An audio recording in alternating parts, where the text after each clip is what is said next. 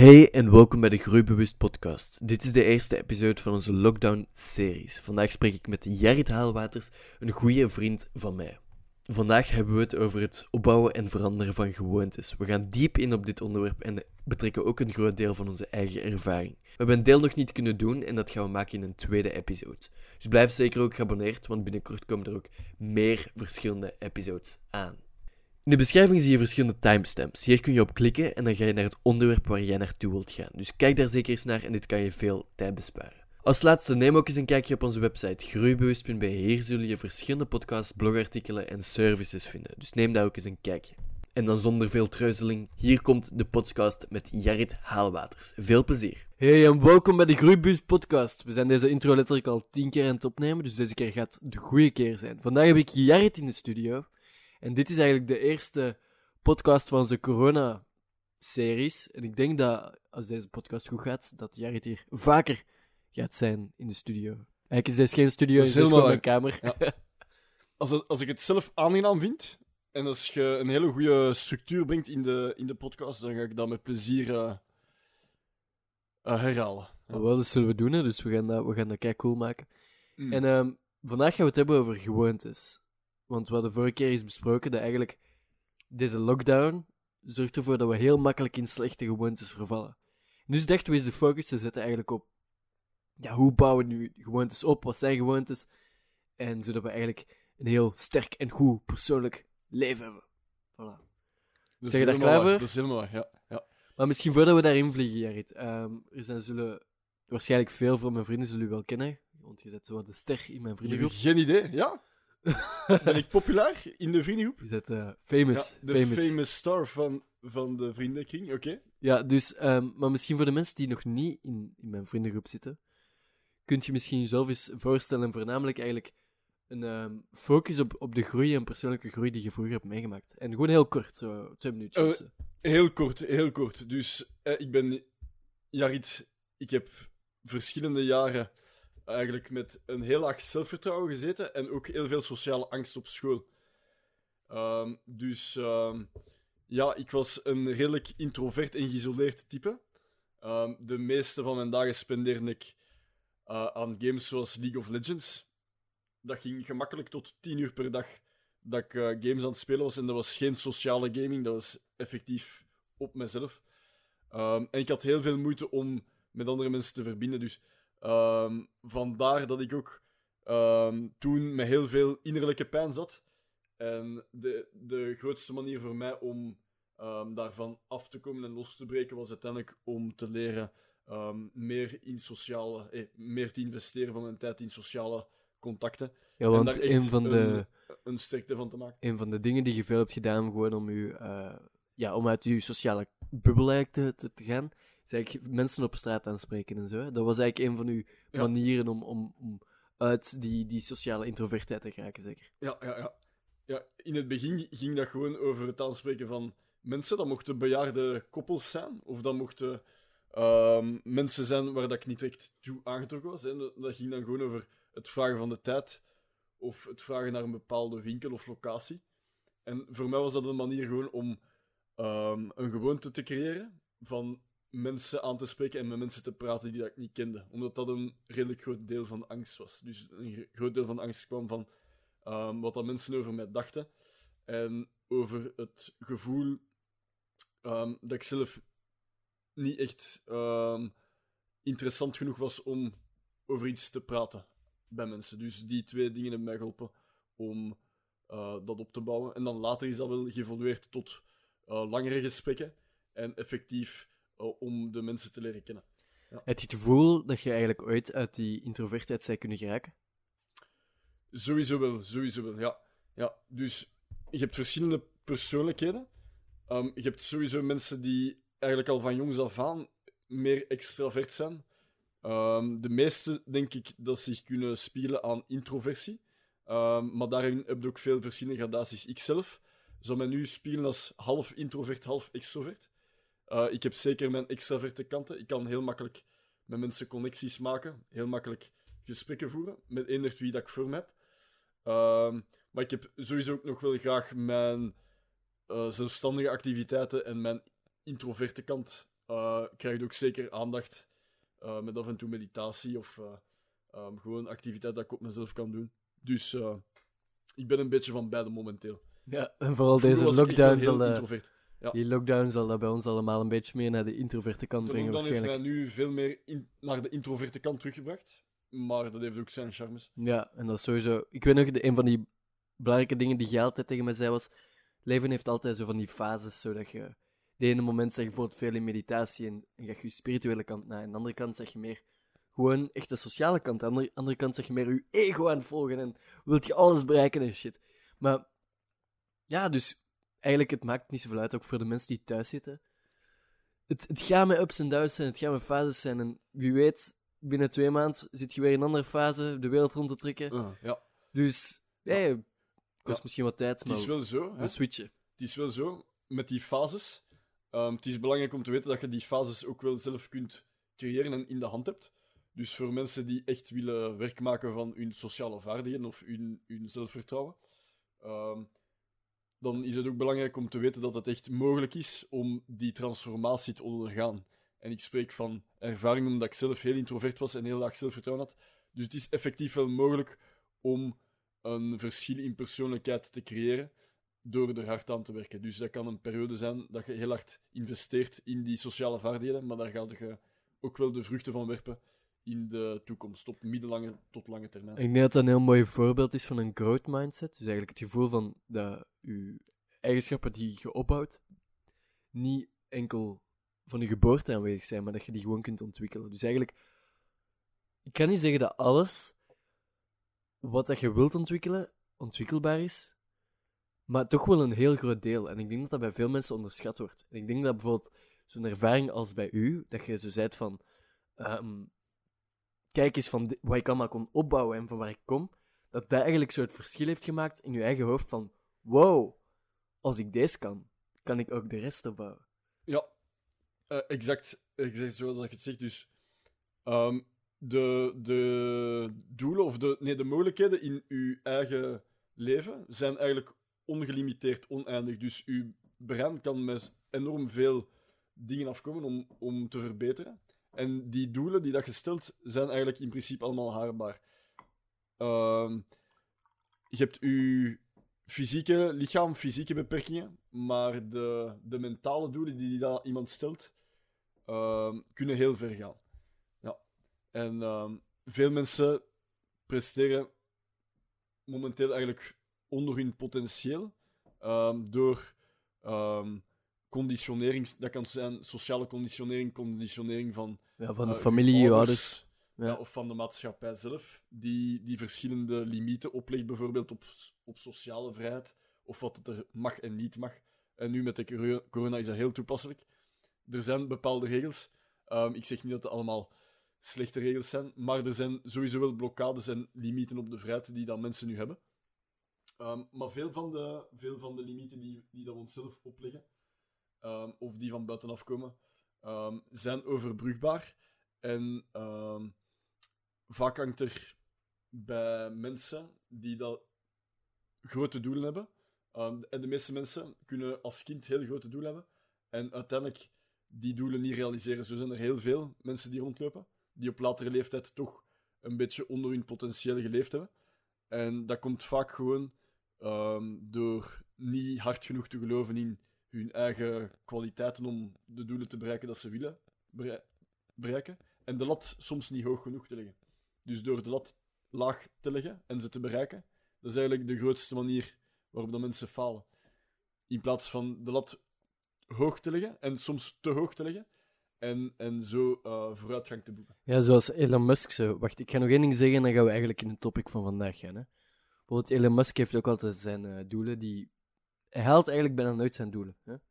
Maar meestal, als hij zijn doelen stelt, zijn niet zo ambitieus, dat als hij dan toch dicht genoeg bij zijn doelen komt, hij zoveel verder is dan al- alle andere mensen, dat het toch wonderbaarlijk is dat hij het heeft gedaan.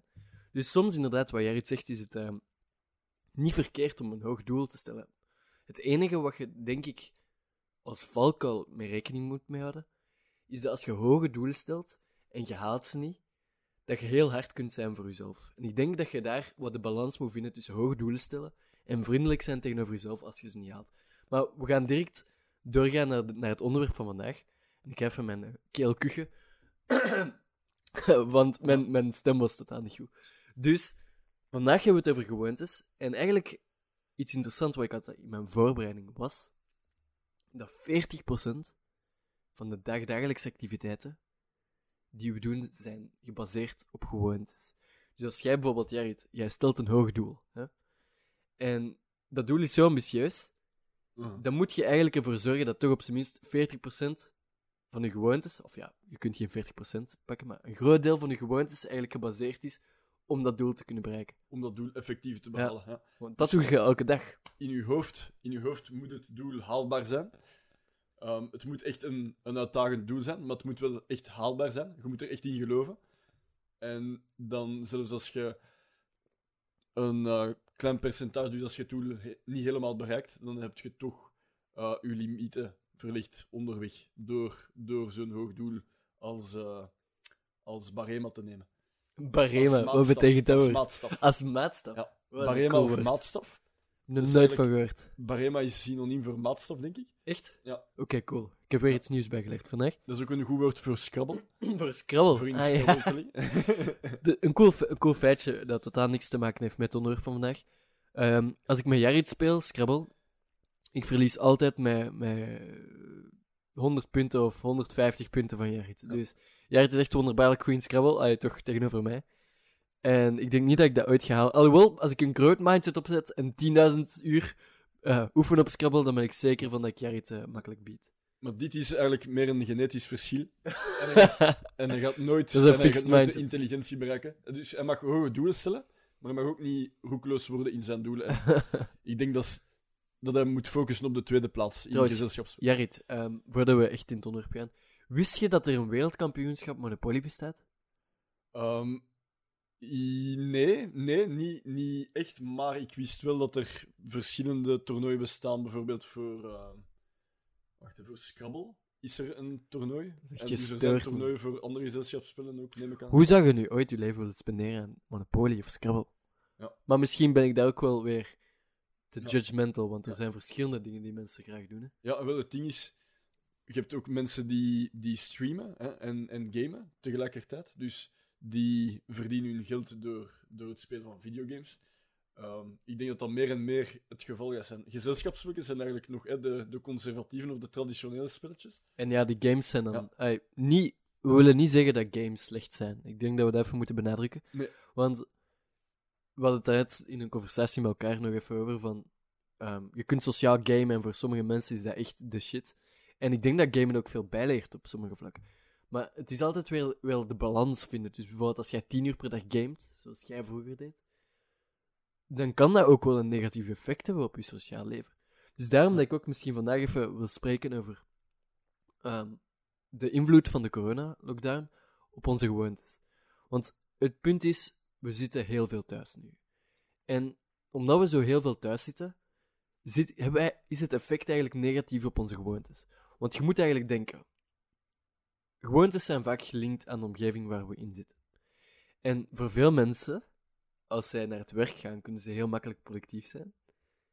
Omdat ze gewoon met al hun collega's daar zijn. ja. En in de fitness kun je makkelijk trainen, omdat je daar met twintig andere mensen traint. Je kunt, mak- je kunt En je hebt alle gewichten. Je, hebt, je hoeft niet te zorgen voor een, voor een plaats waar dat je kunt exact, je trainen. omgeving is afgestemd op je En gewoonte. voor de materialen. Maar nu, tijdens de lockdown. Verandert je omgeving. Ja. En je komt in de verleiding bij heel simpele dingen, zoals Netflix, gamen, Ja. eten. Eh, Het grootste gevaar is dat mensen gaan vervallen in slechte gewoontes. En volgens mij zijn er heel veel mensen die nu vervallen of toch moeite hebben om hun goede gewoontes aan te houden. En dan is er een heel klein percentage van de mensen die waarschijnlijk ehm, sterker uit die coronaperiode gaan komen. Ik denk maar, ik zie nu heel veel mensen bijvoorbeeld met de fiets of, of lopen.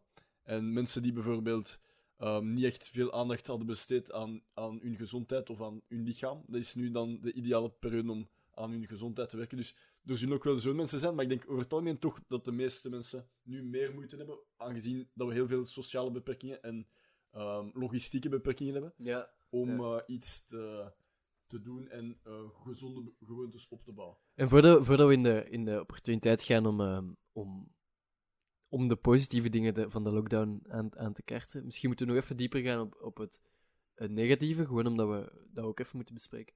Ik denk ook bijvoorbeeld, omdat juist die sociale isolatie er is, en wij veel mensen zijn, wij mensen zijn die groepsdieren zijn, dat het eigenlijk ook wel voor zorgt dat mensen een gevoel krijgt, krijgen dat ze alleen zijn. En dat gevoel zorgt er dan weer voor eh, compensatiegedrag in negatieve gewoontes. Bijvoorbeeld, als je het gevoel hebt dat je alleen bent, ga je misschien veel meer gamen, of ga je veel meer films kijken, of ga je beginnen drinken. En dat zijn dan zo de negatieve ehm, dingen die opgebouwd kunnen worden. En we hebben er allebei tijdens deze lockdown, ik ga niet zeggen zwaar van afgezien, maar we hebben allebei een heel negatieve gewoonte opgebouwd. ja, ja. En we kunnen dan zeggen welke dat is. Videogames. Videogames, dus eh, ik ben terug beginnen gamen. Je hebt waarschijnlijk ook een heel lange periode niet meer gegamed. Maar nu in corona, in tijden van corona, ehm, was de verleiding wel heel groot om, om eh, daaraan terug te, deel te nemen. Nee, ik toch, toch ook zeker ehm, terug. Ja. Zes, zes, zes, zeven uur per dag heb gegamed. Ja. En ik heb achterhaald hoe het komt, hoe het komt dat we terug vervallen in slechte gewoontes. Vertel. Ja, het geheim daarachter is, dus ons brein, ons brein zoekt altijd naar een uitdaging.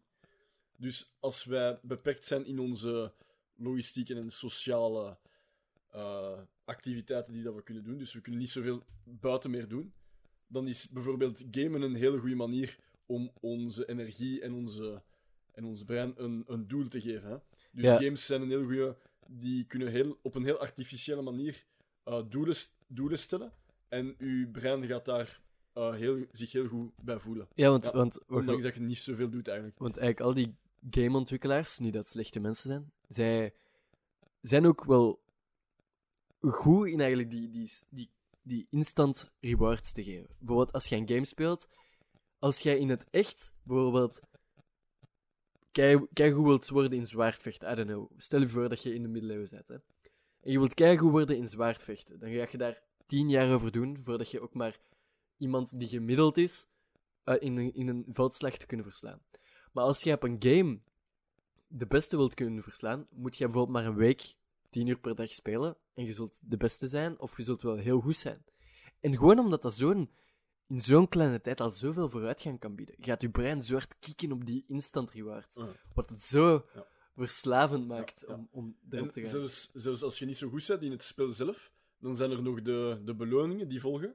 Eh, bijvoorbeeld na het spelen van een game krijg je een, een gratis eh, champion, zoals in League of Legends. Of gratis beloningen, eh, die ervoor zorgen dat je, dat je het spel blijft spelen. hè. Ja, en die dingen zijn er ook bij Netflix en zo. Hè. Bijvoorbeeld een Facebook. Facebook ook. Ja, ja. We hebben, we hebben trouwens, ehm Jarit en ik hebben allebei een, een, een hek op onze Facebook geplaatst, dat we eigenlijk de feed, de nieuwsfeed, niet kunnen zien, zodat we niet scrollen in al die dingen. Want dat bespaart zoveel tijd, ik zweer het. Maar ehm, misschien moeten we toch al eens verder gaan, want ik zie dat we al 18 minuten verder zijn. en we zijn, Hey, we zijn, slecht. we zijn nu altijd niet verder geraakt. Dat is een mooie Dus- intro. maar misschien nog één. We gaan nu even verder naar het positieve gaan. Van oké, kijk. Deze corona-lockdown heeft een opportuniteit. Ehm, misschien niet voor iedereen, omdat sommige mensen hebben kinderen en dat vergt ook wel veel aandacht. En je moet er terwijl ook nog werken. ja, is ik moest corona. niezen. Corona. Ehm, maar wat ik wou zeggen was eigenlijk van... Er gaat meer tijd zijn, omdat je bijvoorbeeld geen tijd hebt om jezelf te verplaatsen. En je bent meer thuis en je kunt niet buiten gaan. Dus nu is de opportuniteit er om goede gewoontes op te bouwen. Kunt jij al eens bedenken wat zo'n paar opportuniteiten zouden kunnen zijn, Gerrit? Hey, er zijn superveel mogelijkheden, zelfs, zelfs als we opgesloten zijn in het huis. Eh, ik denk maar aan meditatie bijvoorbeeld. Meditatie is echt een hele goede manier om het brein te kalmeren en de gedachten tot rust te brengen. Ehm, en ook om een evenwicht te brengen tussen de actieve activiteiten en activiteiten waarbij dat we meer doen aan zelfreflectie en, en ontspanning. Eh, dus dat is een van de activiteiten dat ik zeker aanraad. Eh, ik heb het zelf Meditatie. geïmplementeerd. Ja, meditatie. En iedereen kan dat op zijn eigen manier doen. Je kunt meditatie doen op de toilet. En dus je hebt mensen die een krant lezen op het toilet, dat is eigenlijk ook een vorm van meditatie of zo. Als je je aandacht erbij houdt, natuurlijk. Als je je aandacht erbij houdt en als je- het je echt ontspant. Ja, Dus- en als, het- als je een kritische stem hebt die zo zegt van, oh, die politiekers, dan Ja. zeg je eigenlijk niet echt aan mediteren, maar eerder aan het Ja. bekritiseren. ja, een het doel van een meditatie is om het brein tot rust te brengen. Dus Maar als ik, het u meer... ik zou niet zeggen dat het doel van meditatie is om je brein tot rust te brengen, want om juist- helderheid te brengen ja, in, ja, in uw... je aandacht meer te brengen naar wat je wilt. Want stel dat je, dat is eigenlijk de paradox van meditatie. Hè? Als jij in je brein zegt van, ik moet kalmeren, ik moet kalmeren, ik wil geen, ik wil geen Dat gedachten, heeft de tegenovergestelde gedachten. Iedereen, iedereen die al eens één minuut heeft gemediteerd, gaat dat wel weten. Dat is zo. Ja. En- En dus meditatie kan op verschillende manieren. Ehm dat is zeker een gezonde gewoonte ook. Ehm, want in plaats van bijvoorbeeld te ontspannen door tv te kijken of nog iets waarbij, het, eh, waarbij dat je altijd wel actief moet blijven, en bijvoorbeeld een film, moet je altijd opletten ehm, wat dat er gebeurt. En dan zet je soms in spanning, soms niet. Maar bij meditatie gaat je echt distancieren eigenlijk van, van Ja, je alle neemt die emoties van de afstand, dag. hè. Ja, van alle dingen dat er gebeurd zijn. En dat is echt een moment om op jezelf tot rust te komen. En ehm, ook een manier om jezelf beter te ontdekken en diepere Ja, lagen ja, van, van want-. Eigenlijk heel veel mensen denken dat meditatie gewoon enkel zitten is en, en heel chill zijn. Maar eigenlijk meestal als je mediteert, ga je ook die, die heel donkere kanten van jezelf tegenkomen. Maar juist als je die durft te confronteren, dat zijn de super mooie momenten, want die momenten groeit je echt. En elke keer, ik merk, ehm, ik heb nu al twee keer in acht weken eh mindfulness gedaan, en elke keer als ik daaruit kom, merk ik hoeveel dat je vooruit bent gegaan. En ik, ik, Mm. dat is een beetje slecht van mij, ik ben de laatste tijd niet meer aan het mediteren. Wat jammer is. Maar zoals je zelf ooit hebt gezegd, leven gaat in fases. En momenteel ben ik meer zo aan het reflecteren en ben ik meer zo in die kant zo aan het komen. Dus het gaat terugkomen en ik ben zeker dat het terug gaat komen, maar niet op dit moment. Mhm, ja. Maar dus zeker als je nog nooit gemediteerd hebt, raad ik het echt aan. Ehm, en als je deze podcast binnen een maand beluistert, dan zal ik waarschijnlijk wel audio-meditaties hebben opgenomen. Dus ga maar naar de website en bekijk die meditaties. Dus eh, voilà. Maar als je Ja. nu, als je de volgende dag luistert, nee, ze gaan er nog niet op staan. Sorry. Ja, ja, ja. Oké, Eh, ehm, we waren bezig over gezonde gewoontes. Ja, wel. Ik, Ik denk- wou, ik wou misschien eens terugkomen van... Misschien dat we voor de mensen die luisteren en nog niet zo ervaren zijn met zelfontwikkeling, eens moeten zeggen, wat is een gewoonte? Gewoon back to the basics. Een gewoonte zelf. Hè. Een gewoonte is een activiteit ehm, die dat je gaat herhalen in je dagelijkse leven. Dus als, dat een, als je bijvoorbeeld eh, elke dag cornflakes met melk eet, eh, s ochtends bij het ontbijt, dat is een gewoonte. Dus dat is, daar is geen, dat is geen goede of slechte gewoonte, dat is gewoon een gewoonte. Ehm, er zijn zeker wel voordelige en nadelen gewoontes. Ja, en ik, wat ik ook... Wat gezegd is van... eh, een goed punt, want ik heb hier de definities van al die shit. al Een die gewoonte dingen. is iets wat u kenmerkt ook. Hè? Ja, wel, maar waar ik op terug komen was eigenlijk van... ehm, wat een gewoonte een gewoonte maakt, want je kunt wel iets elke dag doen, is eigenlijk het punt waar het automatisch gaat en je niet meer hoeft na te denken. Zoals je zelf zegt van, als je elke dag cornflakes eet en je zit je krant te lezen en je denkt niet na over je cornflakes, dan is het een gewoonte geworden. Ja. En het punt van een gewoonte optimaliseren is eigenlijk een, een soort van... ehm, we pakken een, een uitvoering zoals mediteren, die best wel wat ehm, moeite kan kosten elke dag. En we implementeren die zo lang en herhaald, elke dag op hetzelfde tijdstip of zo, zodat die automatisch wordt en we niet meer hoeven na te denken om op het kussen te gaan zitten.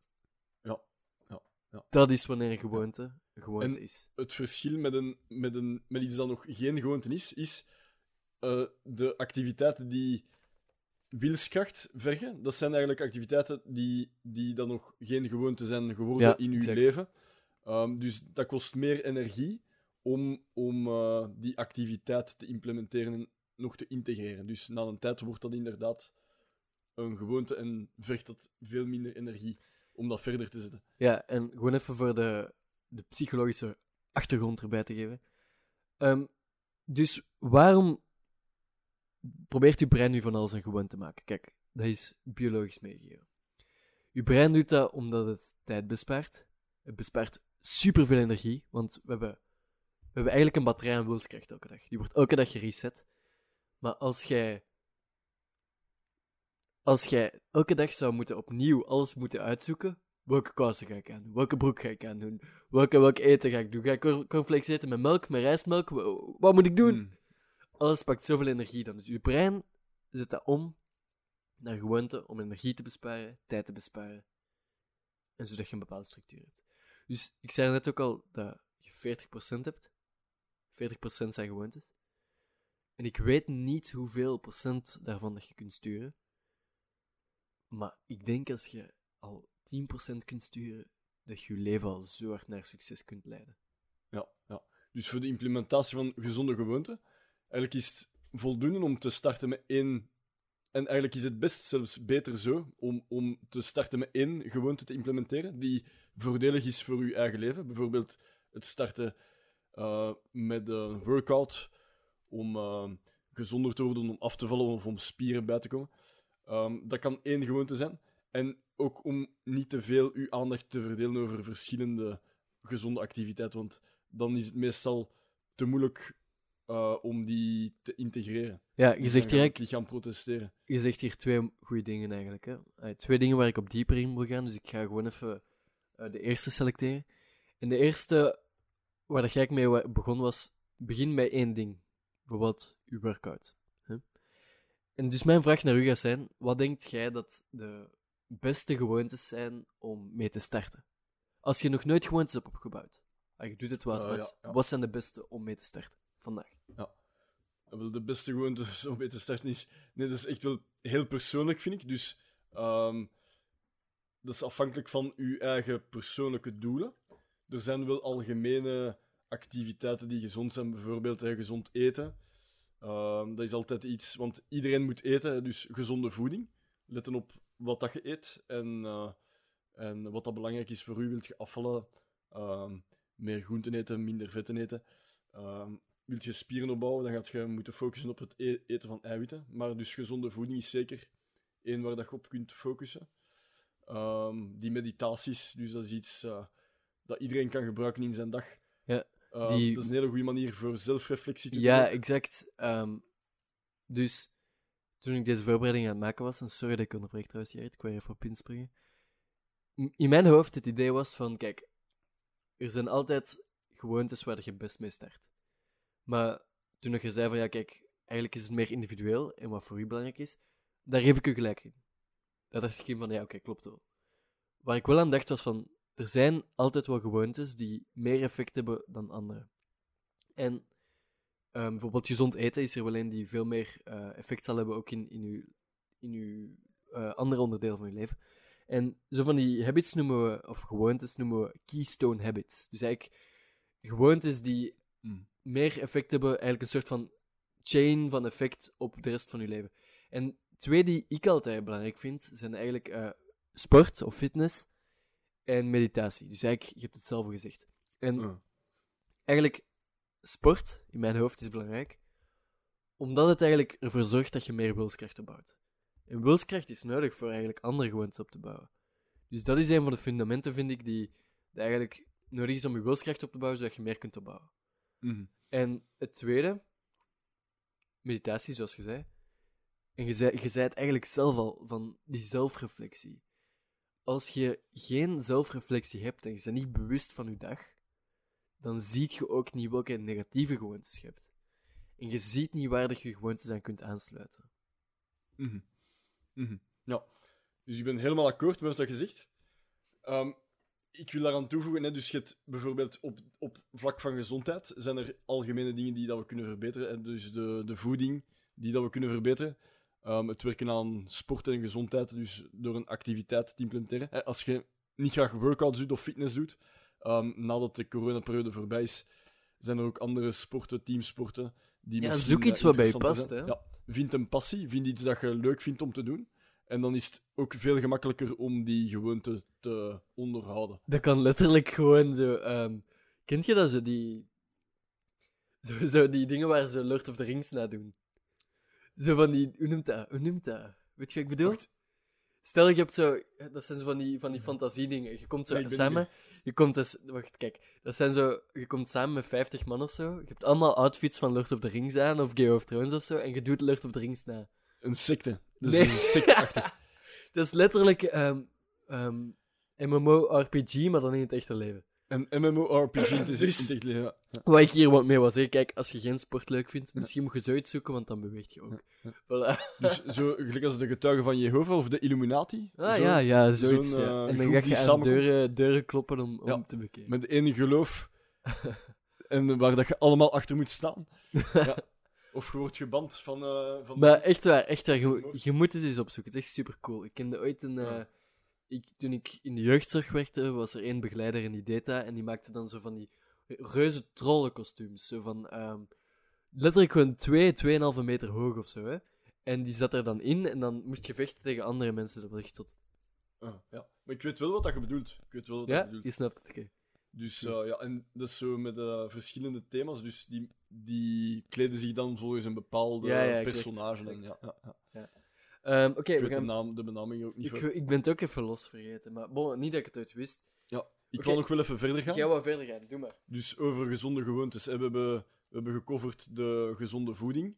En eh, eventueel een, het vinden van een gezonde activiteit. Iets liefst waar dat je met passie doet of graag doet. Eh, maar daarnaast zijn er ook nog andere gewoontes die dat we kunnen opbouwen voor onze eigen zelfontwikkeling. En ook ehm, voor ons leven te verrijken. Eén daarvan, die dat mij bijvoorbeeld echt heel hard geholpen heeft. Hè. Eh, dat is waarover dat ik in het begin van de podcast gepraat heb ook. Eh, dat is het ontwikkelen van mijn sociale vaardigheden. Dus ik ben eh, meer beginnen eh, uitgaan met groepen mensen, om nieuwe mensen te leren kennen, om met hun te praten. Ehm, en Eh. zeker voor mensen die introvert zijn, of waar dat die introversie een beperking is op hun, op hun sociaal leven. Hè. Dus als je introvert bent en je bent oké met de persoon die dat je bent, dan is er echt geen, geen reden om daar echt hard Ja. aan te werken. Ik had ooit een, ehm, een man uit, uit eh, niet Oostenrijk, het was eh, Denemarken of zo.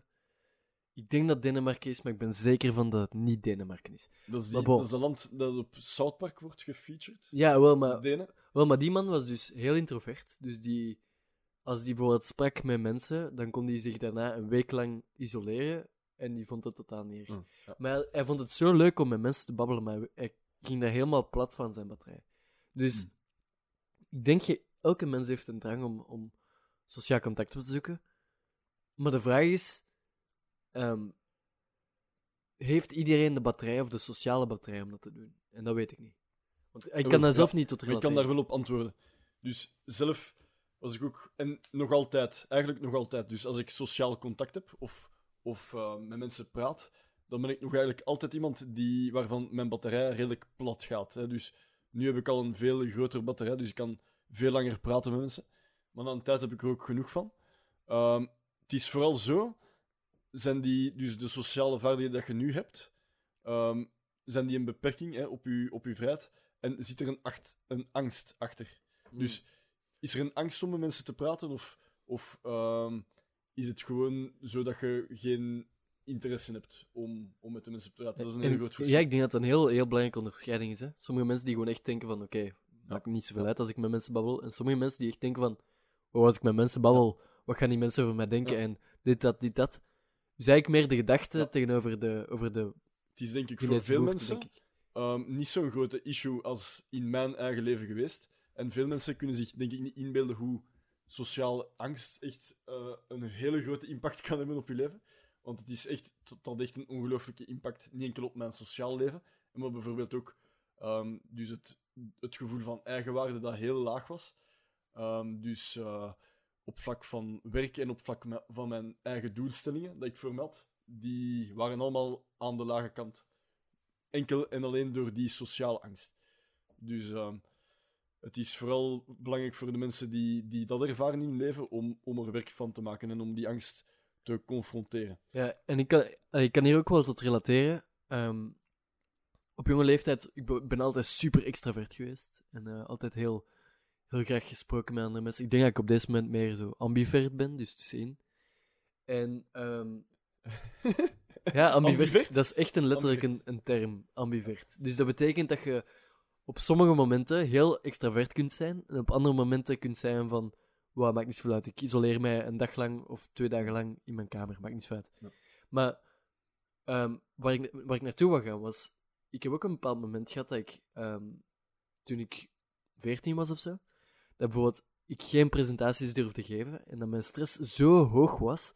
En ik weet nog dat je mij in die tijd hebt gekend, alleen niet op mijn 14, maar wel op mijn 17. Dat, dat zo, mijn stress zo erg was dat ik er ho- hoofduitslag van kreeg. Ja, ja. En het is pas toen ik ook samen met u mensen ben gaan aanspreken, dat ik een groot deel van die ehm, negatieve gedachten en die piekergedachten heb kunnen aanpakken.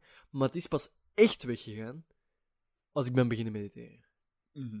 Ja. En dat was voor mij de, de omslag om, Mhm. om die gedachten aan te pakken. Dus gedachten, het meeste van die gedachten zijn echt bullshit. Ja. Zware bullshit. En die twee dingen tezamen, dat is een hele mooie combinatie, denk ik. Dus ehm, het is een combo die, die de stress in mensen heel hard verlaagt. Want veel mensen zitten in een constante stressvorm op school of, of op hun werk. Dus het is belangrijk om, om dat te balanceren met activiteiten die ontspannend zijn. Dus die sociale activiteiten, zelfs als je angst hebt, en, en dat lijkt heel moeilijk, ehm, eigenlijk achteraf gebleken, zijn dat heel ontspannende activiteiten. Als je jezelf voldoende kunt ontspannen in het praten met mensen die je nog niet kent, of met, mm, in, in sociale settings, dan is het eigenlijk een heel aangename ervaring. Het is enkel door ehm, een gebrek aan ervaring in sociale ehm, gelegenheden, of door dingen die in, het verleden, in uw verleden gebeurd zijn, die dat u tegenhouden om, om daar de, de positieve kant van, van in te zien.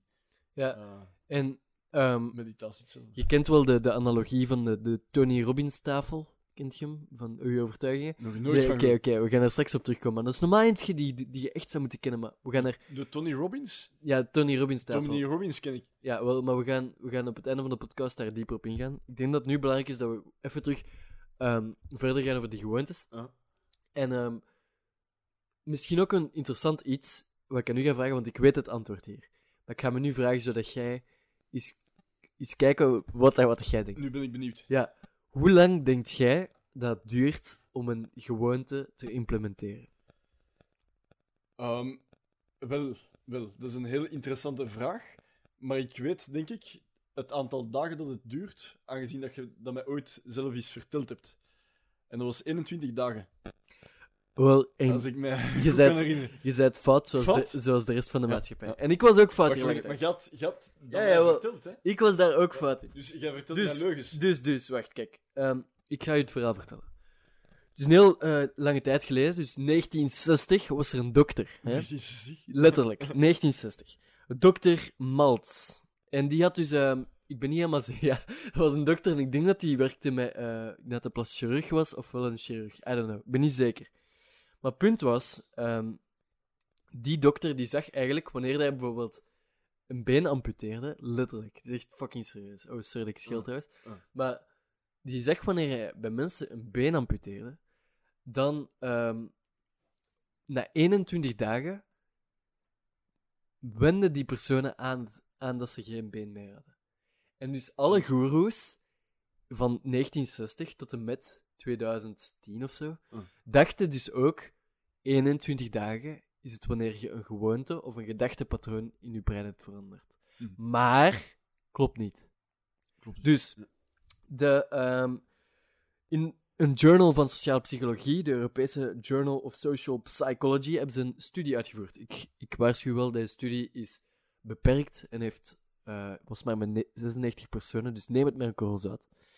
Uh-huh. En deze eh, hebben eigenlijk onderzocht hoe lang het duurde om ehm, sportgewoontes aan te passen. Ik denk dat het sportgewoontes zijn, maar in het Engels zeiden ze exercise habits. Mhm. Exercise of exorcise? Exorcise, ja, ze waren eigenlijk allemaal, eh, allemaal geesten aan het verjagen in hunzelf. En 21, na 21 dagen was de geest verjaagd. ja. Nee, Dus wacht, ik ben even niet mee. Dus 21 dagen is niet juist. Hè, nee sowieso, 21 hè? dagen is niet juist. Ja, en, hoe dus, lang duurde het dan? Oh, wel, dus kijk, eh, in het onderzoek hebben ze eigenlijk getest van hoe lang het duurde. En het gemiddelde, gemiddelde van, de, van, de 92, van de 96 personen was 66 dagen. Amai, ja. Dus 66 veel langer, dagen voor een gewoonte geïmplementeerd is. Dus kijk, kijk eens naar dat bord wat ik daar heb. Ik ben zelf een gewoonte aan het installeren en er staan Ja. 30 vakjes. Ja. Dus ik zelf was ook onder de impressie van, oh. Dat zijn dus 36 vakken te weinig nog. ja. Maar eigenlijk, de studie zegt eigenlijk van ehm, de personen die de studie hebben afgelegd, waren tussen de 18 en de 215 dagen voor 95% van hun gewoonte automatisch was. Mhm. Dus dat kan zijn dat er bijvoorbeeld, ehm, I don't know, eh 40% had, had de gewoonte geïmplementeerd op 14 dagen of zo. Mhm. En dan eh 60% op, nee, 50% op, op 20 dagen of zo en 10% op 215 of zo. Ja, ja. Dus die, die 10% brengt dan ook het, het cijfer.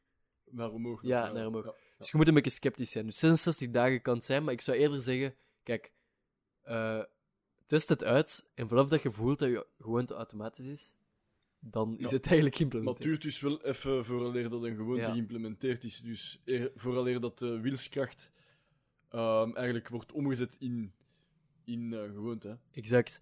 En ik denk dat dat ook een eh, interessant principe is om dan op terug te kijken. Want jij zei in het begin van de podcast: ehm, het is belangrijk. Heel slecht Ja, maar ik zal u wel terugbrengen, geen probleem. Jij zei in het begin van de podcast dat het belangrijk is dat je op niet te veel habits tegelijk focust. Dat je gezegd. Dat is waar. En deze is eigenlijk waarom. Want als je gewoonte 30 tot en met 80 dagen duurt of zo, als jij dan vijf gewoontes tegelijk probeert te implementeren, wat zou er gebeuren, Gerrit? Wel het, het zou mentaal heel moeilijk zijn. Dus, ehm, want de, dus de, de batterij die dat je hebt elke dag aan energie, dat zou helemaal worden opgebruikt al na het implementeren van één nieuwe gewoonte. Dus als je dan gaat proberen om verschillende gewoontes aan te passen op dezelfde tijdstip, dan gaat je batterij heel snel leeg zijn.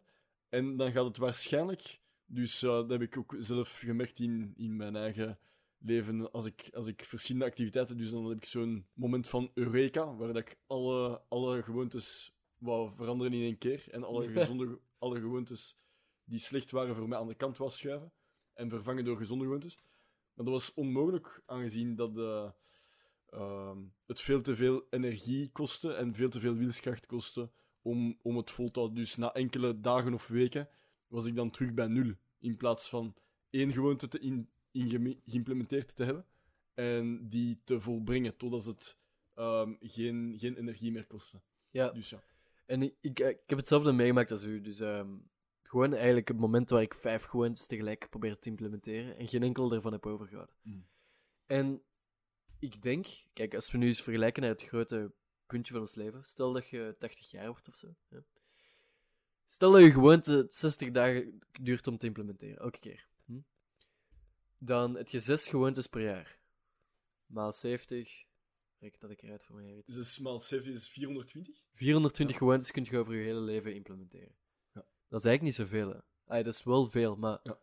En dat zijn er waarschijnlijk veel meer dan, dan dat je effectief, dan dat een persoon effectief zal implementeren in zijn leven. Ja, 420. want stel dat je dat oneffectief doet en je stopt elke keer op 30, op 30 dagen en daarna zeg je je gewoonte kwijt, dan, dan heb je misschien maar 20 gewoontes of zo, of Mhm. dat je Ja. geïmplementeerd En dan moeten we ook kijken naar de beperking van tijd. Dus als je een goede gewoonte wilt implementeren en je zegt van ik heb eigenlijk enkel nog goede gewoontes over, dan is er nog altijd de tijdsbeperking. Dus dan gaat je waarschijnlijk een goede Ja. gewoonte moeten vervangen door een andere goede gewoonte.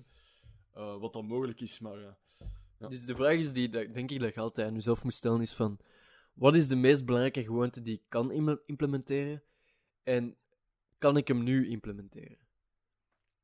Mhm. Dus dat is een, belangrijke, denk ik. Ehm, maar ik wil wel even verder gaan, eigenlijk, want we zitten nog altijd op het eerste Ja. blad van mijn voorbereiding. Dus voor de kijkers belangrijk is nagaan en uzelf de vraag stellen: wat is voor u belangrijk? Welke gewoonte, welke slechte gewoonte wil ik, wil ik veranderen en wijzigen in mijn leven? En welke goede gewoonte kan ik daar tegenover stellen? Dus dat is, eh, is Ja. een opdracht dat jullie zelf kunnen doen. Oké, ehm, dus zeker toepassen eh, als je zijn opdracht... Zeker iets opschrijven en zeker, het is belangrijk om zelf eh, aan de slag te gaan. Als je Jarit zijn gewoonte toepast, dan ehm, drop dat eens in de, in, de, in de comments en we zullen zien wat dat je hebt toegepast. En dan wil ik nog, nog doorgaan kijken. Dus een habit heeft eigenlijk altijd ehm, vier stappen, maar eigenlijk zijn er meer stappen. Eh, maar er zijn eigenlijk de Atomic Habits, dus eigenlijk je hebt het oude boek, The Power of Habits, het meest beroemde boek, zei altijd dat je drie stappen hebt. Dus je hebt je cue, dat is hetgeen wat zegt van bang, je moet, er- je moet je habit gaan doen. Je hebt je routine of je habit en dan heb je je reward. Mhm. Ehm, even een voorbeeld zoeken. Ja, ik kijk naar u. Nee, z- zeg nog eens. Zeg het, het is gemist. Ik heb het gemist. dus je hebt altijd drie, je hebt drie stappen van je gewoonte. dus je hebt drie stappen van gewoontes. Ja. Welke denk je? Ehm, nee, ik heb geen idee. Ik heb echt geen idee. dus je hebt je cue. Dat is hetgene wat zegt van, ik ga mijn gewoonte uitvoeren. Uh-huh. Dus eh, Makes sense. stel je voor, ehm, je gaat...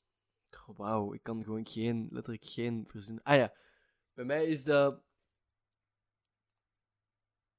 Bij mij was dat, ik kwam terug uit mijn douche. Dan was mijn cue. Ik ging naar, ja, ik deed eerst mijn kleren natrekken.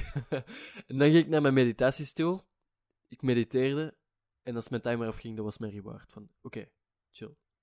Dat was mijn habit. Dus uw eerste stap was douchen. Ja. Douchen en uit de douche komen. Ja, en mijn kleding. De tweede stap was dan de meditatie zelf. En de derde stap was Reward. de beloning door de timer die afging. En ik denk, ik heb dat vijf maanden aan een stuk volgehouden. Ik begon met vijf minuten, ik ben geëindigd met 40 minuten en dan ben ik gestopt. Ah, ja. dus dat was wel cool. Ehm, Oké, ik ga even kijken naar de blaadjes eigenlijk. Babbelt, houd jij de luisteraars even bezig terwijl ik kijk naar de blaadjes. Kijk. Dus we zijn bezig over gezonde gewoontes. De verschillende stappen die moeten worden doorlopen ook. Ehm, nu is het belangrijk, als je een gezonde gewoonte wilt, wilt ehm, verder opbouwen in het leven, om ook effectief te zorgen dat dat gewoontes zijn die dat je wilt opbouwen. Aangezien sommige gezonde gewoontes niet in uw levensstijl kunnen passen. Het kan zijn dat eh, gezonde voeding of gezond eten of iets anders zoals meditatie niet echt iets is waar dat jij geïnteresseerd in bent. Dus altijd ook zorgen dat je passie geïntegreerd is in de activiteit die, dat je, die dat je wilt doen in het, eh, in het leven. Ja, en als een gewoonte u niet meer ligt, wees ook niet bang om die gewoon te stoppen. Kijk, we hebben maar zoveel, we hebben maar 24 uur per dag en je kunt niet alles doen. Dus als jij meditatie voor een jaar hebt geprobeerd, dan ligt u niet. Oké, chill. Probeer je dan iets anders te vinden. Bijvoorbeeld, ga eens voor een wandeling of zo, een meditatieve wandeling, I don't know. Probeer iets anders. Blijf niet vaststeken. En Ik nog wil iets ding zeggen. Doe Ik zou ook wel eens... Als je, als je bezig bent met gezonde voeding, maar je hebt zin om eens iets ongezond te eten, hè, om dat af en toe wel toe te laten. Hè. Zo is het makkelijker om uiteindelijk die gezonde gewoonte te creëren, zonder, zonder u... af en toe moet je inderdaad je, je lichaam ook belonen voor de, voor de gewoontes die dat je aan het opbouwen bent.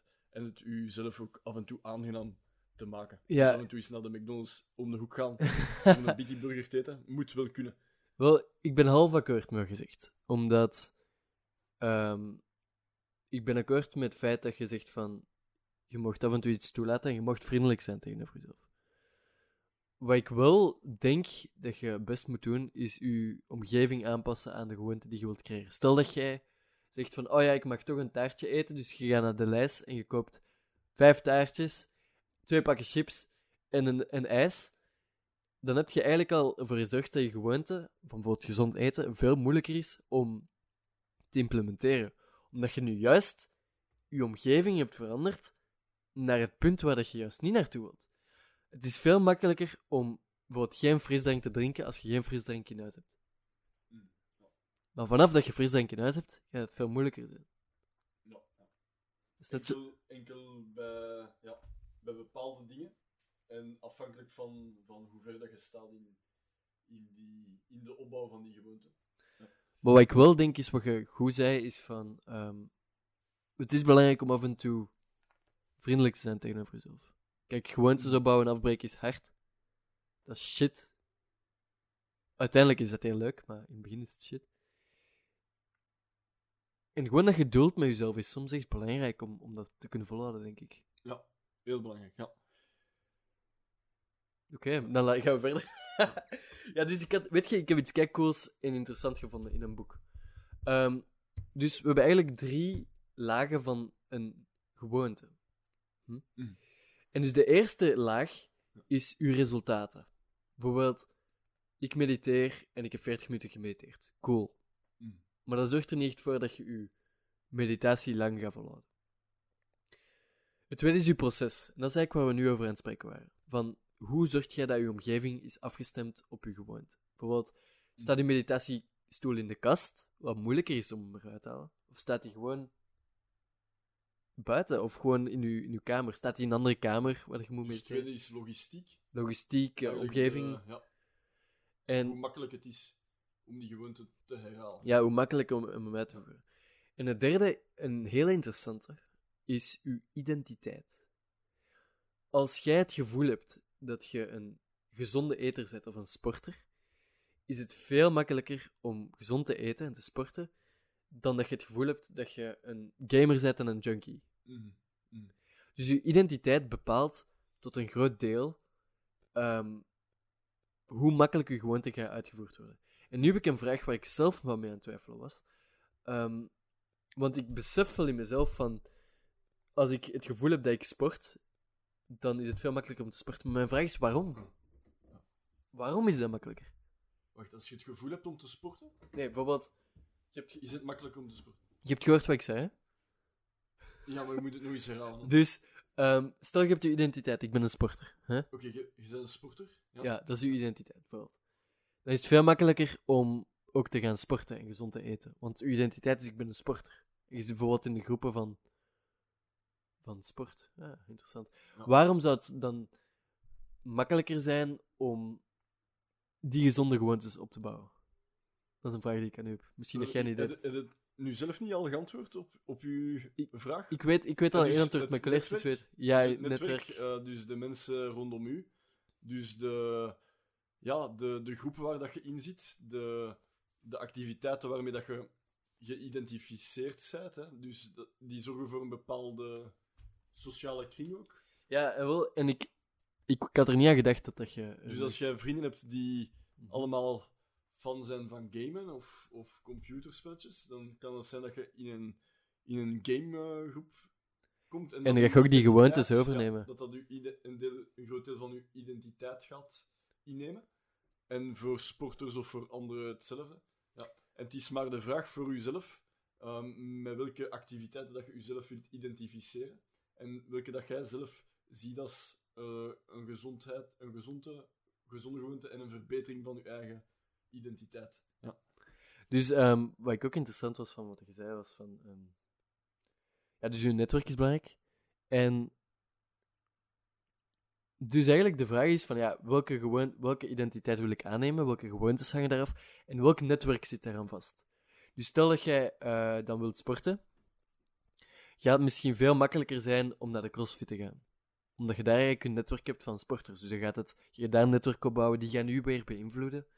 En daardoor ga je meer sporten. Ja, Hetzelfde heb ik met mijn meditatie mindfulness. Eh, doordat ik die meditatieopleiding deed, kon ik mijn netwerk van meditatie onderbouwen, waardoor ik meer las en meer mediteerde. Uh-huh. ja, ja. Interessant. Dus je gaat veel makkelijker. Ehm, nog een voorbeeld daarvan. Eh, Dus uw motivatie gaat veel makkelijker. Dus uw gewoontes gaan veel makkelijker te onderhouden zijn, omdat uw motivatie al gestimuleerd wordt door de omgeving. Hè. Eén voorbeeld dat ik wil aanhalen is bijvoorbeeld, ehm, en nu dat we in lockdown zitten, ehm, en we hadden ook zelf meer als, meer als een lichaamslengte afstand. Hè. Dus de mensen moeten niet denken dat we Ja, we zitten echt bij elkaar zitten. twee meter van Maar bijvoorbeeld eh, het fitness, de fitnessgewoonte, die dat we allebei hadden. Eh, Ik ging soms naar Basic Fit om mijn lichaam te trainen. ja, Thomas ook. Nu moeten we thuis fitnessen. En ik vind het toch veel, veel moeilijker om, om mezelf te motiveren om, om een workout te doen, aangezien dat je helemaal alleen zit. En gewoon het gevoel dat je met andere mensen aan het sporten bent, ehm, helpt mij toch wel om, om die gewoonte te onderhouden. Ja. Ja, en, maar ik denk ook wel dat je dat kunt tijdens deze lockdown. Want bijvoorbeeld, ik ben met een vriend van mij een 90 dagen challenge gestart. En we zijn dat echt heel serieus aan het nemen nu. En ik heb het gevoel dat doordat die vriend dat ook serieus neemt, dat mij veel serieuzer maakt om dat ook vol te houden. Ja. Dus ik denk wel, stel dat je in deze lockdown zit en je, hebt, je kunt niet aan dat netwerk. Probeer eens iemand die je kent gewoon een bericht te sturen en daag die uit voor een challenge of zo, om samen gezond te eten of zo. En ik denk dat dat al veel gaat helpen. Ja. Ja. En wow, wacht, Dus wacht. Mag ik even, mag ik even nog onderbreken? Ja. Ik zag mijn vision board daar en ik zie daarop staan podcast. dat is een vision board dat ik een paar maanden geleden heb gemaakt. Ik Dus, zie hem ook staan. Ja, dus ik ben mijn vision board aan het, le- aan het leven. Voilà. Goed bezig, Thomas. Good job. Dus het punt, een van de punten die we willen maken, is inderdaad dus, het is heel belangrijk om jezelf te omringen met de mensen die dat u kunnen motiveren in de doelen die jij zelf wilt bereiken en voor u belangrijk zijn. En dat het echt effectief wel een verschil is dan wanneer dat je er alleen voor staat en alleen doelen aangaat waar niemand van weet. Hè. Dus eigenlijk ook een goed punt uh, dat we ooit eens hebben besproken is om uw doelen te kunnen bereiken, was het ook heel belangrijk om bijvoorbeeld uh, uw vriendenkring of iemand, een goede kennis van u of een, iemand waar dat je heel goed contact mee hebt, accountability in te lichten. Ja. En hem, als account hem of haar als accountability partner te houden. En daar een, ook een straf en een beloning aan Exact. Ja. ja. ik heb laatst... Ik moest als laatst deze... verbroken. Ja, ja, ik moest laatst... Sorry dat ik onderbreek, jij trouwens. Ik moest laatst studeren voor mijn school, of voor mijn bachelorproef. En het punt was, ik had er totaal geen zin in. Ik was al drie dagen aan het uitstellen. En ik weet nog dat ik toen een paar vriendinnen had, had, ge, had gevraagd, gezegd van... Kijk, uh, meisjes, als, als ik het morgen niet doe, dan betaal ik 10 euro aan een fonds waar jullie zelf aan, aan waar jullie zelf kiezen. Ja. ja. Mooi. En ik heb het toen niet gehaald. Nee. Ik heb 10 euro betaald, maar ik heb gezegd, kijk, als ik morgen niet haal, betaal ik opnieuw 10 euro. En nou, sinds dan heb ik het wel gedaan en heb ik ook die taken makkelijk kunnen afronden. Mhm. Dus exact dat netwerk is zo belangrijk in het behalen van je doelen. Maar ik denk de stap voor dat je het aan je netwerk vertelt is ook heel belangrijk. Kijk, heel veel mensen hebben hun doelen gewoon in hun hoofd. En in je hoofd, dat is zo'n warboel, man. Daar zit zoveel in. Mhm. Probeer dat eens uit je hoofd te brengen. En ik doe dat bijvoorbeeld met vision boards. Ehm, het helpt mij om dat gewoon visueel te maken. Ja. Maar bijvoorbeeld, je kunt dat op andere manier doen. Ja. Zeg maar.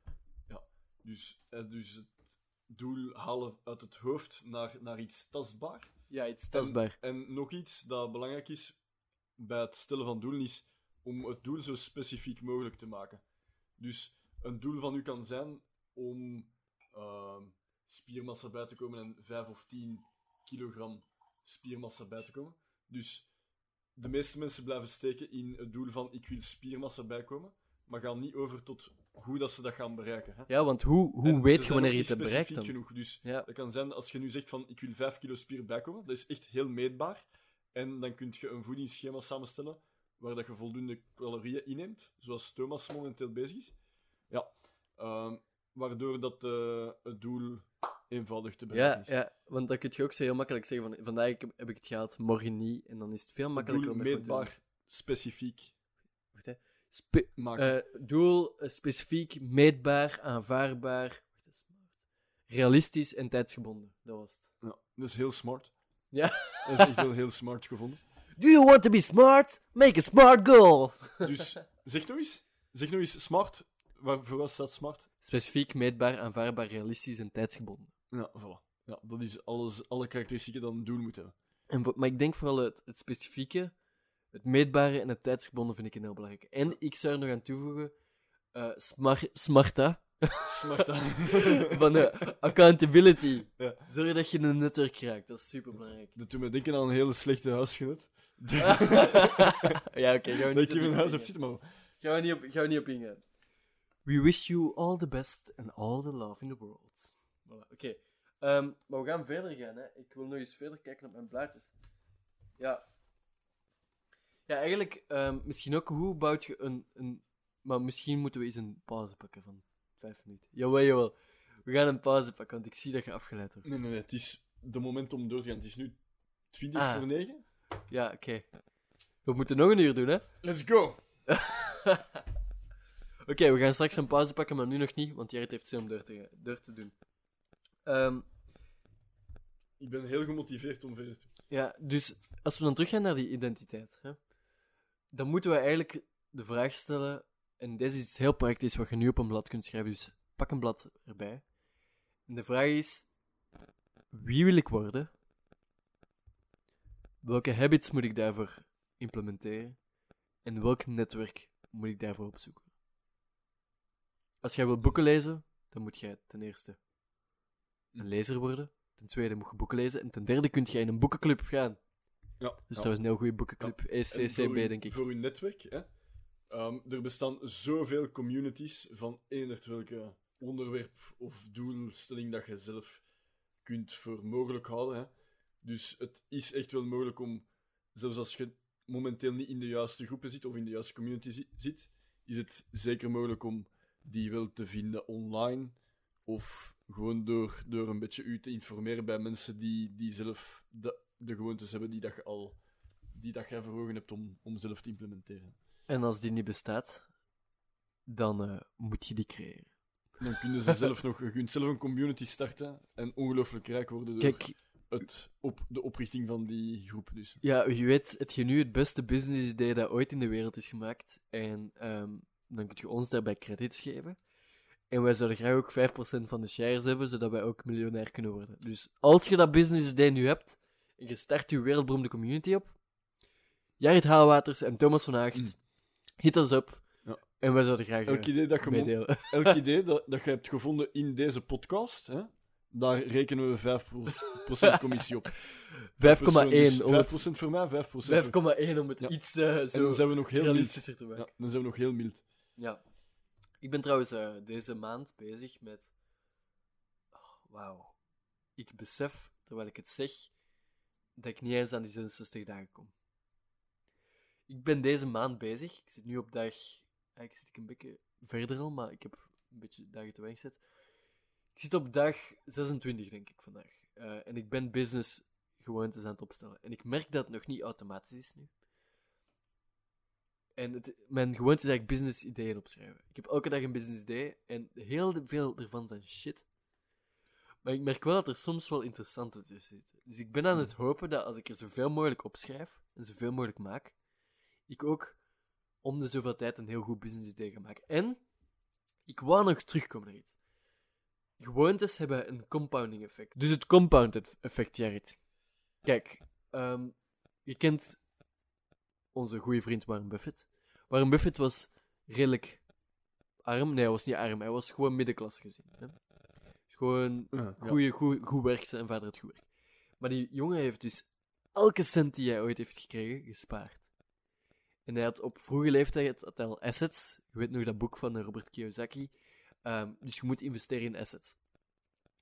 En doordat hij altijd alles had gespaard, geïnvesteerd in assets, had hij op het einde van zijn leven, of nu Enorme massa schild. 100 miljard Ja. of zo. En hetzelfde effect is met habits en gewoontes.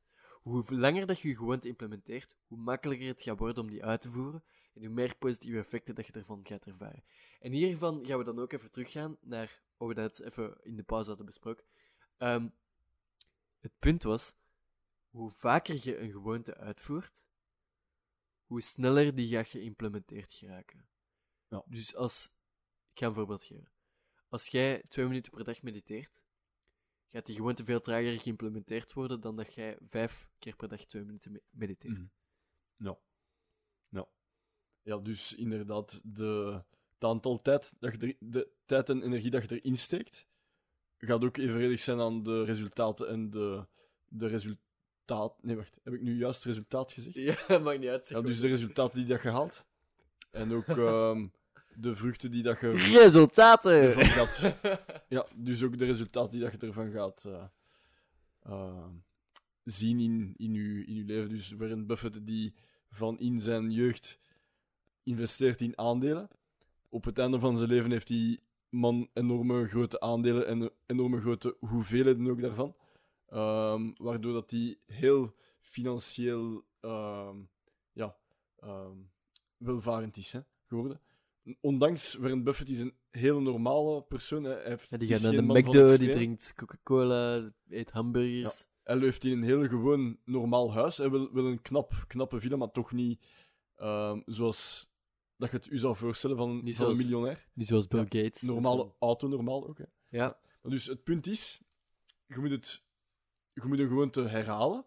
Ja. En hoe meer dat je het herhaalt, hoe sneller dat je ook wel de vruchten ervan gaat afwerpen. ja.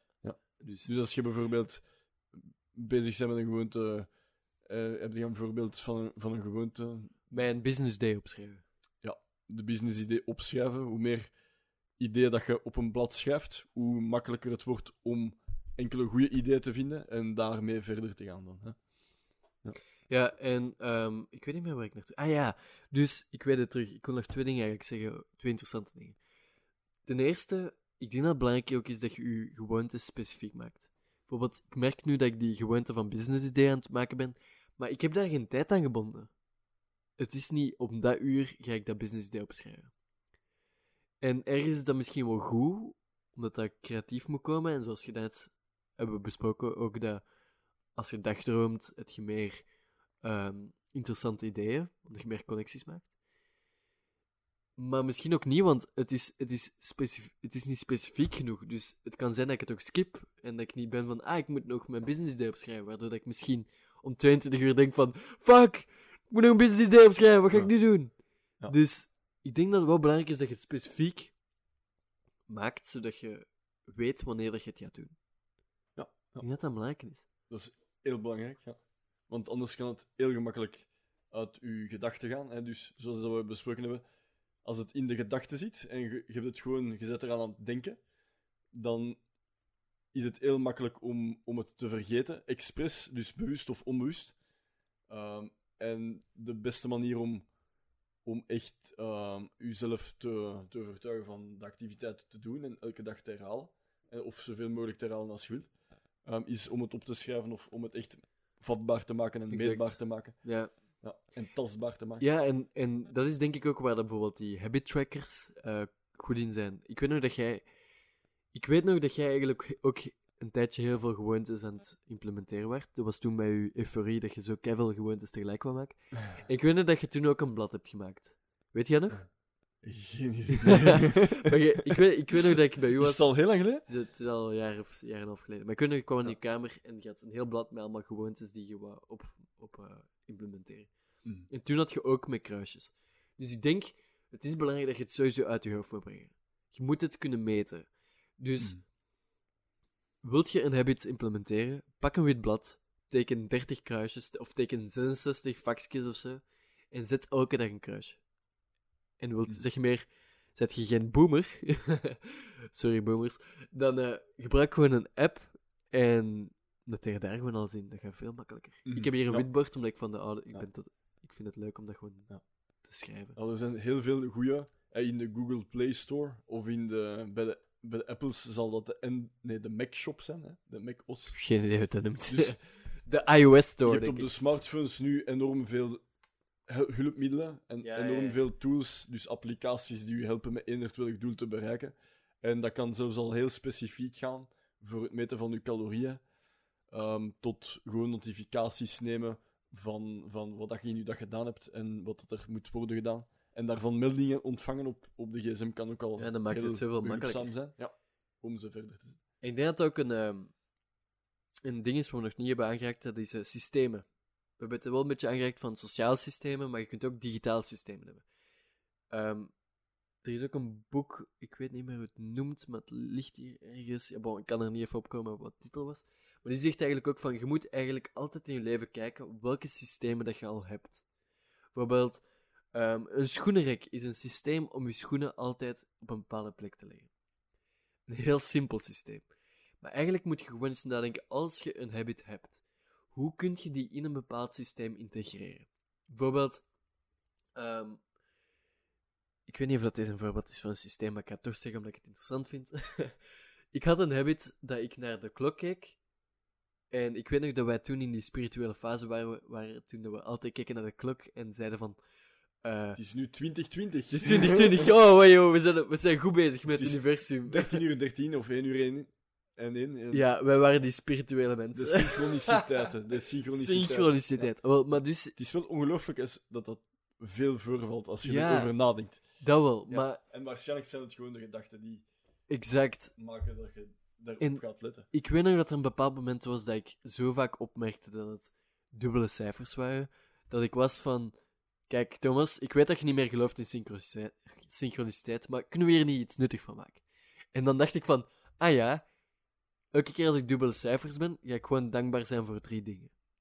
En elke, ik doe dat nu al acht maanden, elke keer als ik dubbele cijfers zie, ben ik gewoon dankbaar voor drie dingen.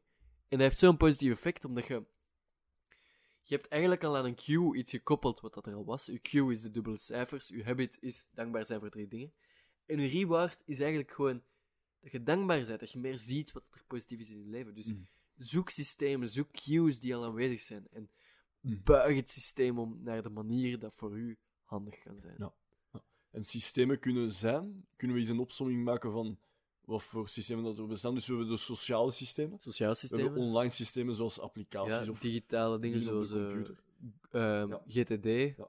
GTD is een systeem. Systemen kunnen misschien ook wel materialen zijn of Ja, locaties. Zoals de, de als je een schoenen, bepaalde schoenen locatie dingen. hebt voor... eh, Maar dat kan ook een witbord zijn, dat kan ook een...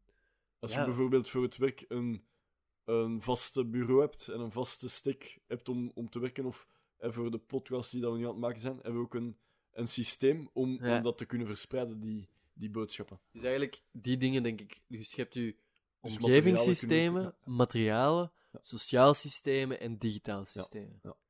Interessant. Dat zal een goede opzomming zijn. En ik kan er echt niet allemaal voorbeelden van verzinnen, want ik- dat is juist iets wat we juist hebben verzonnen. Ja. Dus daarom, jongens en meisjes, daarom moet je Jarrit op de podcast halen om geniale ideeën te verzinnen en dan ook Mhm. business ideeën te krijgen. Dus wil je Jarrit inhuren, dat kan je nu voor 5 euro per minuut. 5 euro is heel, heel aan de lage kant, vind ik. Ah, oké, dus, Ja. eh, dus we gaan Mijn Jarrit wel uurtarief is, is 500. En eh, ik werk ook op commissiesysteem, dus 500 is mijn basisprijs. Ehm, en dan komen er nog extra commissies bij voor speciale dingen dat ik En, eh, moet uitvoeren op de Ja, podcast. en je hebt ook een systeem waardoor dat je geen belastingen betaalt. Dus je- moet eigenlijk Jarrit inhuren via een ander bedrijf. Want Jarrit moet royalties betalen aan het bedrijf voor eigenlijk zijn. Contact opnemen met mijn, Contact. met mijn advocaat. Ja, En dan zal mijn advocaat mij zeggen of dat een interessante aanbieding is. en dan laat ik u weten of dat ik er op instem of niet. Voilà. Dus eh, een heel complex proces om Jarrit te kunnen bereiken in je podcast. Mhm. En je hebt nog altijd het risico om zelf vervolgd te worden. eh, door, door die Waarom maak je dit zo donker nu? Ja, ja, Je ja. maakt dit zo donker. Ja, ja. Als het, als het ehm, Oké, oké, nee, naar stalkerisme, Abrupt, abrupt. stalking, Mission abort. Laten we terug. Laten we teruggaan naar de podcast. Oké. ehm, ja, oh, ik had nu iets kijkools gevonden. Iets wat ik in een boek had en ik dacht van ja, inderdaad. Eh, een principe dat noemt habit stacking. Dus zoals Habit stacking? Ja, dus Stacking. het opbouw... Nee, stacking is het Nederlands voor opbouwen. Opbouwen. Ja, ja. Ja, opbouwen inderdaad. Als je me nou... nee, inderdaad. Dus eh, opbouwen. En daarmee bedoel ik eigenlijk van... ehm, de perfecte, het perfecte voorbeeld hiervan is een ochtendroutine. Mhm. Dus eigenlijk, habit stacking is heel veel verschillende gewoontes aan elkaar linken. Bijvoorbeeld, je staat op, je doucht, poetst je tanden, je mediteert, je zijt, kijkt naar je vision board en je bent dankbaar voor drie dingen. Dat is habit stacking. Mhm. Dus eigenlijk, je moet jezelf de vraag stellen van, ehm, wat is eigenlijk hetgene waar ik mijn habit aan kan linken nu? En Dus heb ik dat duidelijk verstaan? Dus bijvoorbeeld, je hebt een gewoonte dat je wilt... eh, Of je hebt, een, je hebt al een gewoonte van meditatie, bijvoorbeeld. Hè? En dan ga je dat linken aan bijvoorbeeld eerst het douchen en dan het tanden poetsen. En dan dat je brein al eh, ehm, vanzelf gaat inspringen op... Ah, we hebben onze tanden gepoetst, nu is het tijd voor de meditatie. Ja, en je kunt dan drie, vier dingen aan elkaar linken. Ah. Maar het interessante is wel dat je die allemaal één voor één opbouwt. Wat is het voordeel van, van zo te functioneren? Ja. Ehm, het voordeel ervan is dat je heel veel verschillende gewoontes in één ding kunt plaatsen. Mm. En ehm, ik denk ook, en dit is meer mijn eigen ervaring, dat je voorspelbaarheid hebt. Je begint elke dag je dag met dezelfde manier. En je ziet ook dat heel veel succesvolle mensen een ochtend- of avondroutine hebben. Mm. En dat is eigenlijk, denk ik, om routines, zoals rituelen, eigenlijk er zijn om u in een bepaalde ding in te leiden. En Ja. En belangrijk is. doen we dat al niet vaak, automatisch? Dus ehm, bepaalde gewoontes eh, die dat we herhalen gedurende de hele dag. En bijvoorbeeld hè, mensen die opstaan, ontbijten, dan naar het werk gaan, dan misschien een boek lezen of, Ja. of een sportieve activiteit doen en slapen. Maar de vraag is, Hoe bewust? is het zo efficiënt en kun je bewust doen? Ja, ja, Want als jij zijn- gewoon, zeg maar. ja, als jij gewoon elke dag bijvoorbeeld je, je, je cornflakes eet en je, en je glas cola in de ochtend of zo, hè? en dan, dan kijk je nog even de soap. Dat is je Ja. gewoonte. Hè? Maar is dat wel een gewoonte die, u- die u zoveel mogelijk bijbrengt?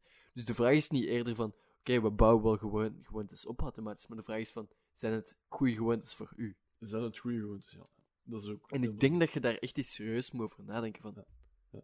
Dus als ik s ochtends een, bol, eh, een kom cornflakes met melk eet en twee, twee glazen cola erbij klets, dan ben ik slecht bezig.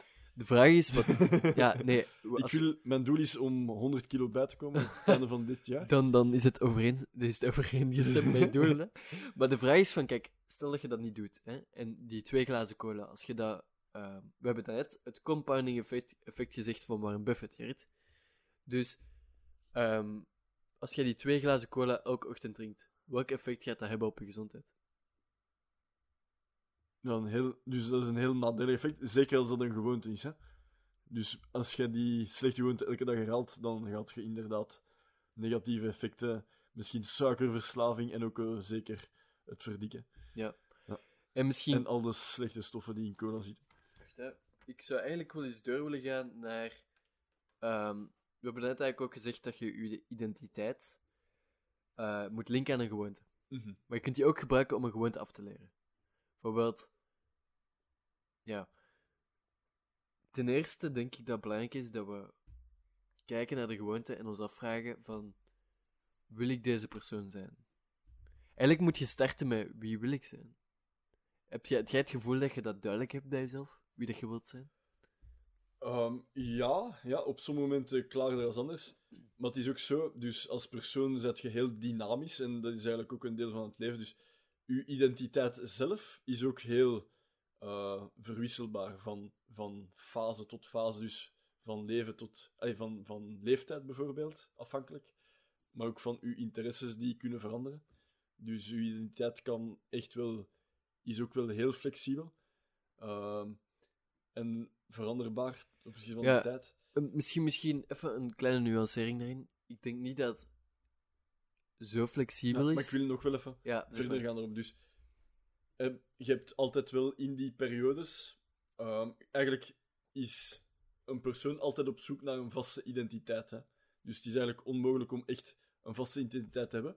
Maar je kunt wel in een bepaalde levensfase ehm, bepaalde gewoontes hebben waarmee dat kan worden geïdentificeerd. En die u helpen om te spiegelen van ben ik, ben ik goed bezig of slecht bezig of ga ik in de, in de goede richting Ja. met mijn gewoontes. En denk je dan niet bijvoorbeeld dat... Ah ja, dat is wat ik denk dan, hè.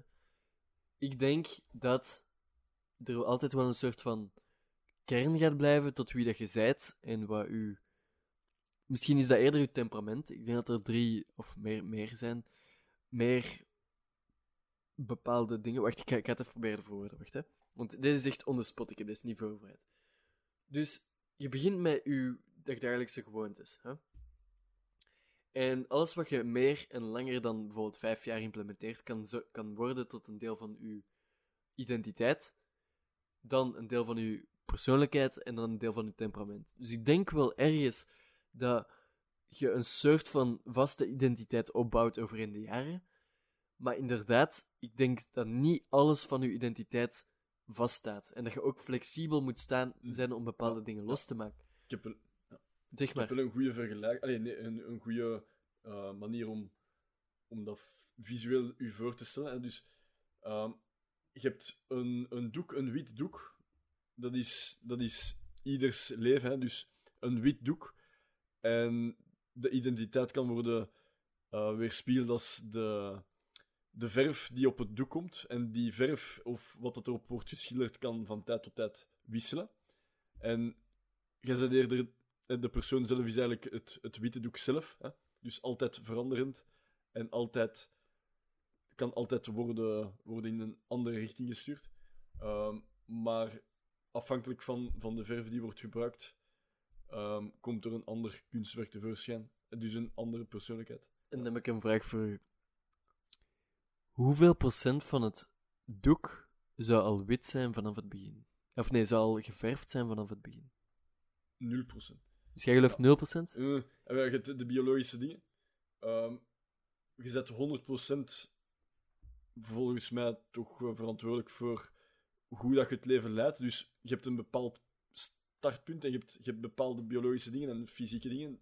Maar buiten die dingen, eh, en natuurlijk, als kind kun je in slechte omgevingen terechtkomen. Van een bepaald punt, allee, zeker, zeker van zodat je zelf voldoende volwassen bent en matuur, maturiteit gewonnen hebt, ehm, gaat je meer en meer controle hebben over je, je eigen leven en hoe dat je het stuurt. Maar misschien ook niet tegelijkertijd. 0% omdat je... was eigenlijk Ja. achteraf bekeken waarschijnlijk niet juist, maar Oké, wacht hè. Ik ga, je hebt altijd wel een deel in handen. ik ga er even een boek bij pakken, omdat ik weet dat het is inderdaad niet 0%. Wetenschap zegt dat het niet 0% is. Maar het is ook niet weinig. Wacht, ik ga het er even bij pakken, dus ik ga even recht staan. Dus ik stap hier naar mijn boekenkast. Ehm, Thomas heeft een hele grote boekenkast, hè? ja, ik heb hier een grote boekenkast. en hij leest enorm veel. Dat is iets dat ik totaal zelf niet, niet vaak doe. En Jared gaat u even bezighouden voor de komende 20 seconden. Wel, in de komende 20 seconden wil ik met u hebben over eh, de smurfen. De smurfen eh, komen niet meer vaak op tv. Was dat het enige? Dat is het. Oké, ik, heb het- ik heb het hier, dus eh Jared heeft er goed bezig gehouden. Dus, maar deze is, ik kan het niet doortrekken naar alles in het leven, omdat dit vooral ehm, ja, afhankelijk is van, van geluk. Deze is vooral op geluk gebaseerd. Dus ze zeggen hier, ehm, je hebt 50% van uw... Je valt echt in slaap, man. Oké, 50% van wie dat je zijt, wordt vooraf bepaald. Dat is wat ze zeggen. Ehm 10% is je omgeving, dus dat is eigenlijk je ouders en zo. En 40% is intentioneel. Dus je hebt eigenlijk 40% waar je controle over is om geluk te bereiken. Mhm, ja. Dat is uw kans. En is dat altijd, dus in uw hele leven 40%? Of Dat, dat, is, dat is bediscussieerbaar, Ja. dat weet ik niet. Ja. Maar dat is wat de wetenschap wel- zegt. Als kind heb je sowieso wel minder. Ja, dus je bent nog niet matuur genoeg om bepaalde verantwoordelijkheden te nemen. Ehm, en veel wordt nog ja, ge onderwe- door onderwijs of door de, de ouders overgenomen. hè.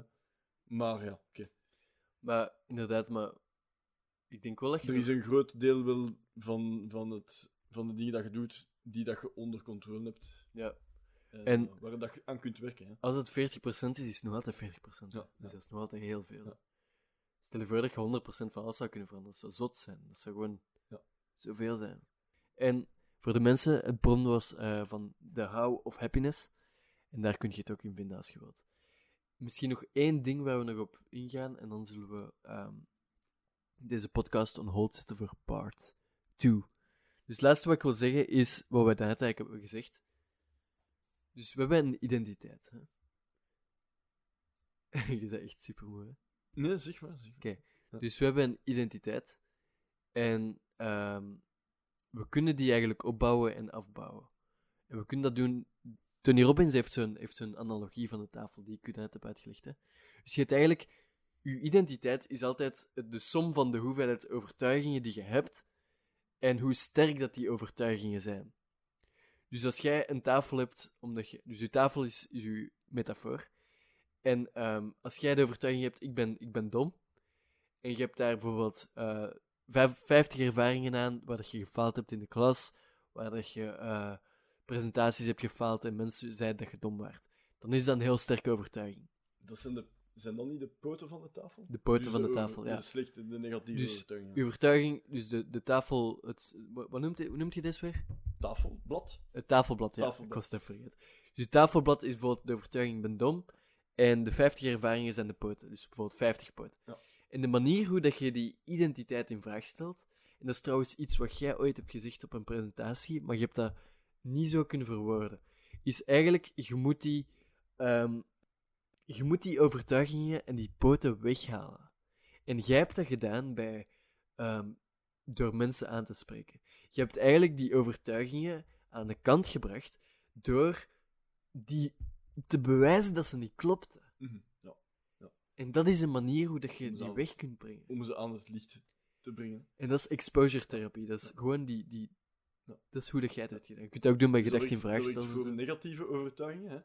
Maar ook bijvoorbeeld bij positieve overtuigingen positieve. heb je hetzelfde. Hè? Dus je hebt het tafelblad met je overtuiging en dan al de ervaringen die die positieve overtuiging ehm, aanmoedigen en, en ehm, hoe noem je dat nu wel?